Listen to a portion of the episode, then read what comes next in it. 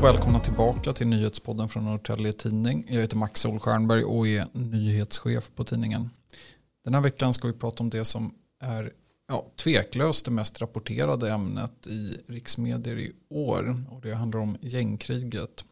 Hos oss på tidningen har det här varit något man följt kanske lite vid sidan av. Morden inträffar ju på i huvudsak andra håll i landet. Huvudpersonerna, så vitt vi vet, bor inte här. Eh, men det är något som har kommit att ändras gradvis och sen rätt radikalt under sommaren. Eh, och jag tror att många av er som lyssnar på det här har rätt bra koll på de senaste turerna. Men jag tänker att det blir en liten tillbakablick och en redogörelse för vad som hänt på sistone. Eh, det går ju väldigt, väldigt fort så jag daterar det här avsnittet. Vi spelar in den 28 september och då har vi vi hade ju en, eh, en skjutning i Åkersberga i tisdags. Eh, den är borta från nyhetssajterna. Eh, och det som förr i tiden så var det ofta så att man gjorde ett par uppföljningar även i riksmedia när det kommer till just gängvåld och skjutningar av det slaget som vi såg i Åkersberga i tisdags. Det lyser lite med sin frånvaro. Det är rätt förklarligt för vi kan idag läsa om tre helt nya våldsdåd. Det är Jordbro, Mälarhöjdens IP och så även i Uppsala som det har inträffat skjutningar respektive en sprängning.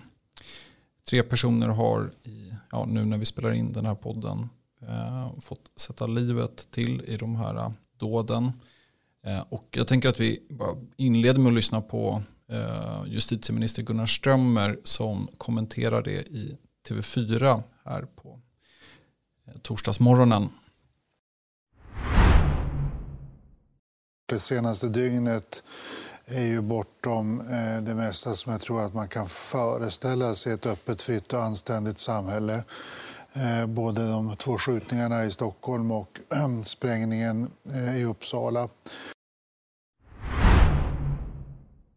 men det är ju ett minst sagt illa läge och ska vi titta bakåt lite så behöver jag eh, korta ner rätt ordentligt i jättemånga turer. Men om vi gör en kort sammanfattning så handlar det här gängkriget om som har löpt under hela året 2023. Eh, det kretsade inledningsvis om, om en konflikt mellan det som heter Dalen-nätverket som eh, då stod i strid med Foxtrot-nätverket. Eh, och det var ju en rad skjutningar respektive sprängningar under första halvan av 2023. Och det var helt enkelt mellan då de här två eh, parterna. Sen så har det uppstått en konflikt inom Foxtrot-nätverket. Eh, och där under sommaren så, och hösten så har eh, de här uppgörelserna och sprängningarna och skjutningarna allt pekar på att de helt enkelt har en koppling till personer inom nätverket som eh, ger sig på varandra. Och det har både eh, rapporterats från Turkiet respektive över, ja i praktiken hela Sverige. Det är från Sundsvall eh, och, men, eh, och, och till Stockholm. Och det är framförallt i Stockholmsregionen, Storstockholm, som de här eh, händelserna utspelar sig. Men även Uppsala. Och där i den här konflikten så har ju anhöriga kommit att bli legitima måltavlor för de här mördarna inom nätverket. Det har även spillit över på det som man kallar för tredje man, det vill säga personer som överhuvudtaget inte har någon koppling till den här gängkonflikten. Men skälet till att vi rapporterar om det här det är helt enkelt att det finns kopplingar även till Norrtälje kommun. Och med mig i studion idag så har jag Linus Kjell Magnusson Eh, du har skrivit flera av de artiklarna och eh, du skulle kunna få inleda med att berätta lite om de här eh, kopplingarna mellan Foxtrot-nätverket och Roslagen. Ja, men det handlar om en person, en 33-årig man som har varit Foxtrots-nätverkets gängledare, Kurdiska rävens högra hand. Och de här är ju gamla barndomsvänner och misstänks tillsammans ha styrt stora delar av den svenska narkotikamarknaden via då det här kriminella gänget Foxtrot. Eh, 33-åringen kallas för övrigt för jordgubben. Mm. Det är väl det jag kommer göra eh, resten av tiden här under den här poddinspelningen. Och han har ju haft småskaliga företags företagsengagemang innan men har inga företagsengagemang registrerade på sig. Men ska enligt uppgifter vara inblandad i flera verksamheter, bland annat som bakgrundsfigur i ett bärföretag som sålt bär utanför matjättarna ICA Flygfyren och Stora Coop i Norrtälje bland annat. De har ju varit på andra platser också i kommunen. Och det här är platser som hundratals människor rör sig dagligen eh, vid och på. Och eh, man kan väl nämna att företaget omsatte nästan 14 miljoner kronor förra året. Mm. Och året dessförinnan var omsättningen 6 miljoner kronor. Och liksom Kurdiska räven har jordgubben också en diger brottshistorik. Han har funnits med på polisens radar sedan 2013 då han begick en trafikförseelse som ledde till bötesstraff och därefter har brottsligheten blivit allt grövre. 2016 så dömdes han till fängelse i fem år och sex månader för grovt narkotikabrott och grovt vapenbrott. Och sedan, ska vi se här, september förra året är han häktad i sin utevaro misstänkt för synnerligen grovt vapenbrott och synnerligen grovt narkotikasmuggling. På ren svenska så är det helt enkelt så att man inte får tag i honom. Uh, han, uh, han misstänks i uh, det här målet. Men... Nej, han är ju precis som kurdiska räven befinner sig troligtvis i Turkiet som inte utlämnar sina medborgare. Mm. Och precis som Sverige inte lämnar ut sina medborgare. Och Sverige saknar ju dessutom utlämningsavtal med Turkiet. Jag ska mm. bara rätta mig själv där. Att det var inte synnerligen grovt vapenbrott utan eh, synnerligen grovt narkotikabrott han är misstänkt för. Just det. Och jag tänker på det här eh, Roslagsbär för att det hör inte riktigt till vanligheten att vi kopplar ihop företag med till exempel eh, kriminellt aktiva. Det ska rätt mycket till. Eh, och när du säger att han har en eh, ja, men, roll i bakgrunden där så är det ju riktigt på det formella planet. Men det är också så att vi har kunnat se hur han eh, varit en del i rekryteringen till sommarjobbare och det har vi kunnat rapportera om. Eh, vilket eh, eh, blir intressant med tanke på det som du berättar nu om liksom de misstankar och domar som finns mot honom. Eh, men han förekommer också på ett annat ställe och det är på det som kallas för dödslistan. Och det är ju en lista som eh, har diskuterats rätt mycket bland både insatta kriminalreportrar men den har också Hej, Ulf Kristersson här. På många sätt är det en mörk tid vi lever i. Men nu tar vi ett stort steg för att göra Sverige till en tryggare och säkrare plats. Sverige är nu medlem i Nato. En för alla, alla för en. Vi är specialister på det vi gör, precis som du. Därför försäkrar vi på Swedea bara småföretag, som ditt. För oss är små företag alltid större än stora och vår företagsförsäkring anpassar sig helt efter firmans förutsättningar. Gå in på swedea.se företag och jämför själv. Eh, snurrat runt väldigt mycket på eh, internet och jag tänker för de som lyssnar, alltså, vad är den här dödslistan för något?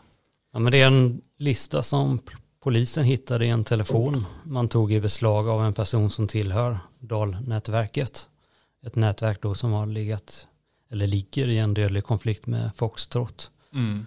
Och eh, den här listan har varit känd av polisen sedan i våras. Och på den här listan så finns det då flera namn, däribland den så kallade jordgubben. Mm.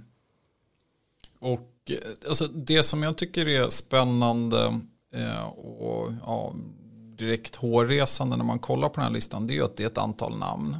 Vi har sett nu under året som gått hur det har varit attacker eh, i anslutning till då de här personerna som är på den här listan.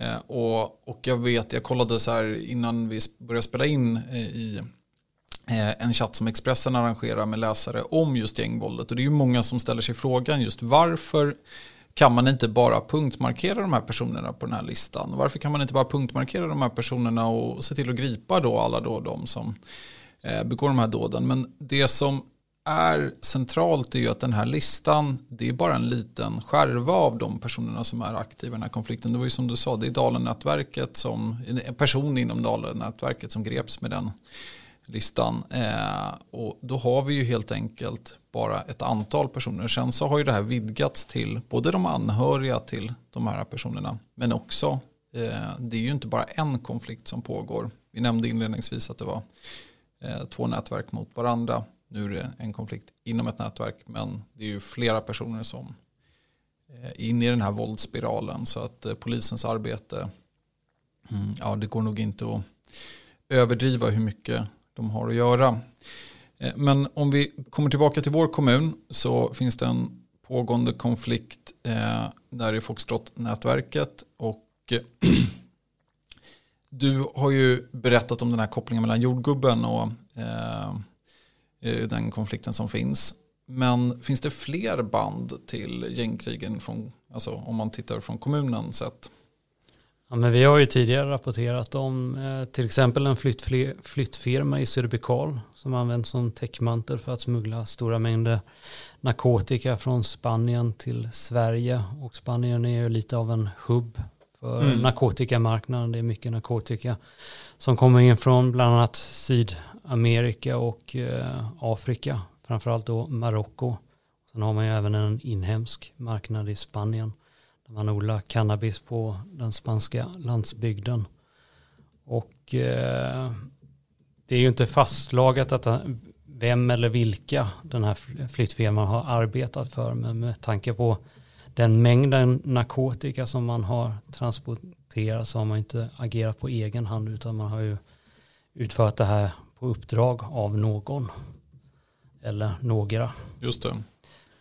Eh, sedan hade vi här för nu minns jag inte exakt datumet, men det är några månader sedan en 40-årig man som dömdes till sex års fängelse för synnerligen grovt narkotikabrott. Eh, han försökte ju smuggla 29 kilo amfetamin och 19 kilo cannabis och sen var det ju hundratusentals narkotikaklassade tabletter via kapellskär till Finland.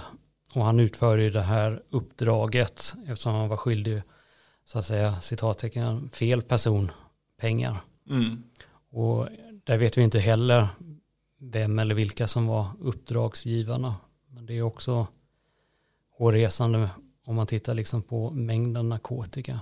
Det är Just ingenting det. man själv köper in för att transportera utan man gör ju det här på uppdrag av någon stor person eller nätverk. Mm, vi vet ju att gatuvärdet sticker ju snabbt iväg eh, på den här när man kommer upp i sådana mängder. Så mm. där eh, tveklöst så att det är en, antingen en stor aktör eller ett nätverk som är involverat.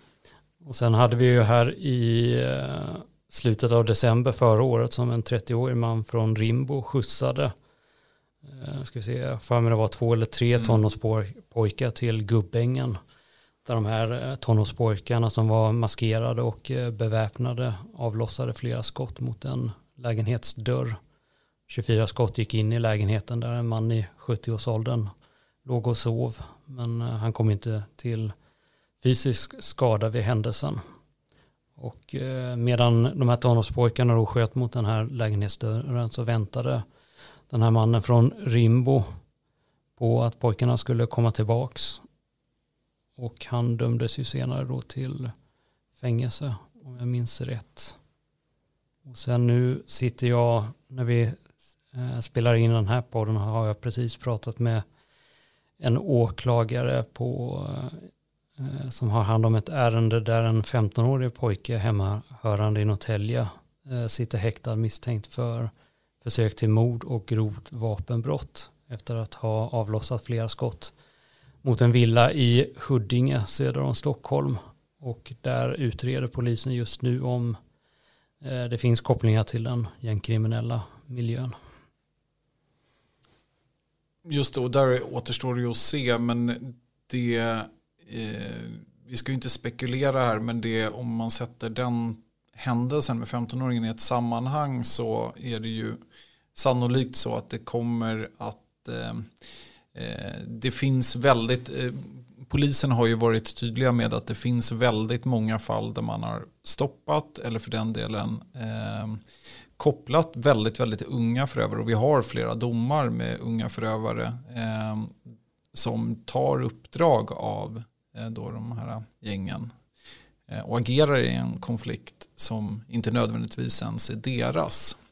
Om man ska se det på det viset.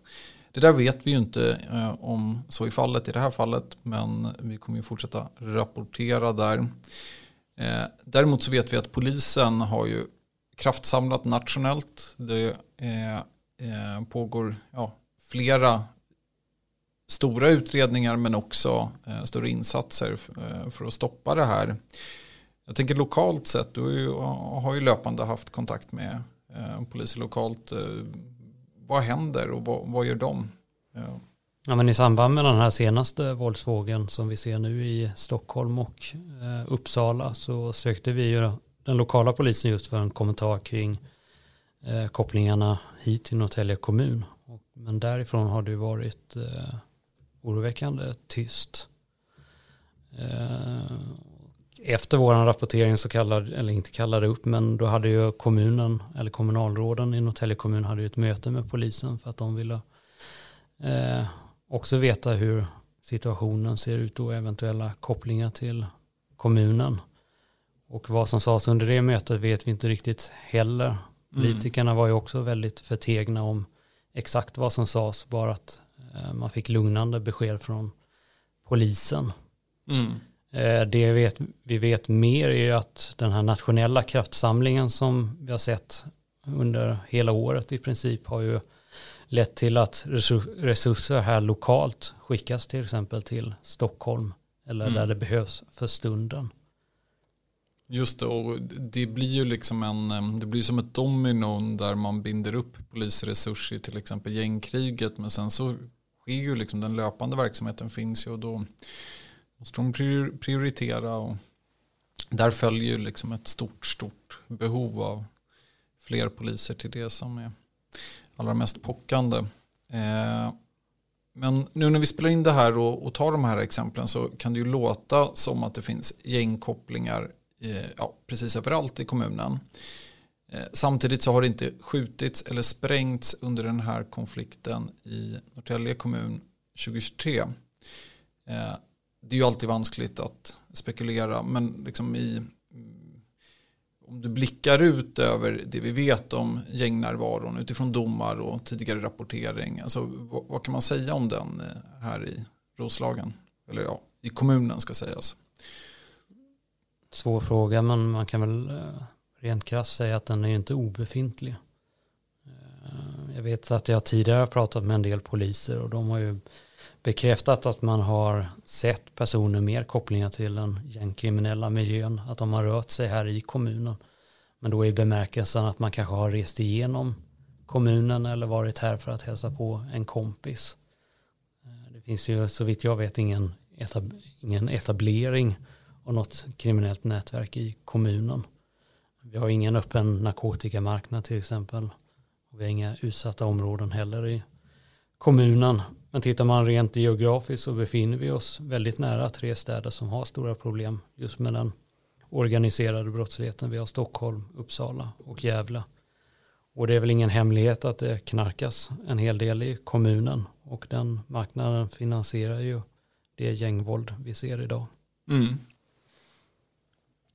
Och där jag tänker jag att vi ska runda av. Vi kommer ju att fortsätta att rapportera om det här ämnet. Vill man läsa eller titta på mer om det eh, på ett generellt plan så har jag väl ett par tips utöver att följa oss såklart. Eh, Uppdrag granskning gjorde ett, en serie om Marbella och du tog ju upp det inledningsvis där med Söderby Karl. Vi har ju rapporterat väldigt mycket om det men det går att få lite mer en bild av vad som händer nere i Spanien i den programserien. Eh, där ser man också, Eh, de följer upp mycket av de här spåren vad gäller de svenska gangstrarna och hur, vilka avtryck de gjort i Spanien. Eh, sen så har vi en bok som handlar om just den här kurdiska räven Rawa Majid och eh, Encrochat avslöjandena eller Encrochat-utredningen, eh, det vill säga de här krypterade chattarna och när polisen lyckades ta sig in i dem och det är då Diamant Salihu som vi också intervjuat här på nyhetsplats. Boken heter När ingen lyssnar. Eh, det finns betydligt mer om man vill nörda ner sig i det här. Eh, men vi kommer att återkomma på nyhetsplats och Se gärna till att höra av er med nyhetstips eller för den delen förslag på det vi borde ha med i podden. Stort tack för att ni lyssnar.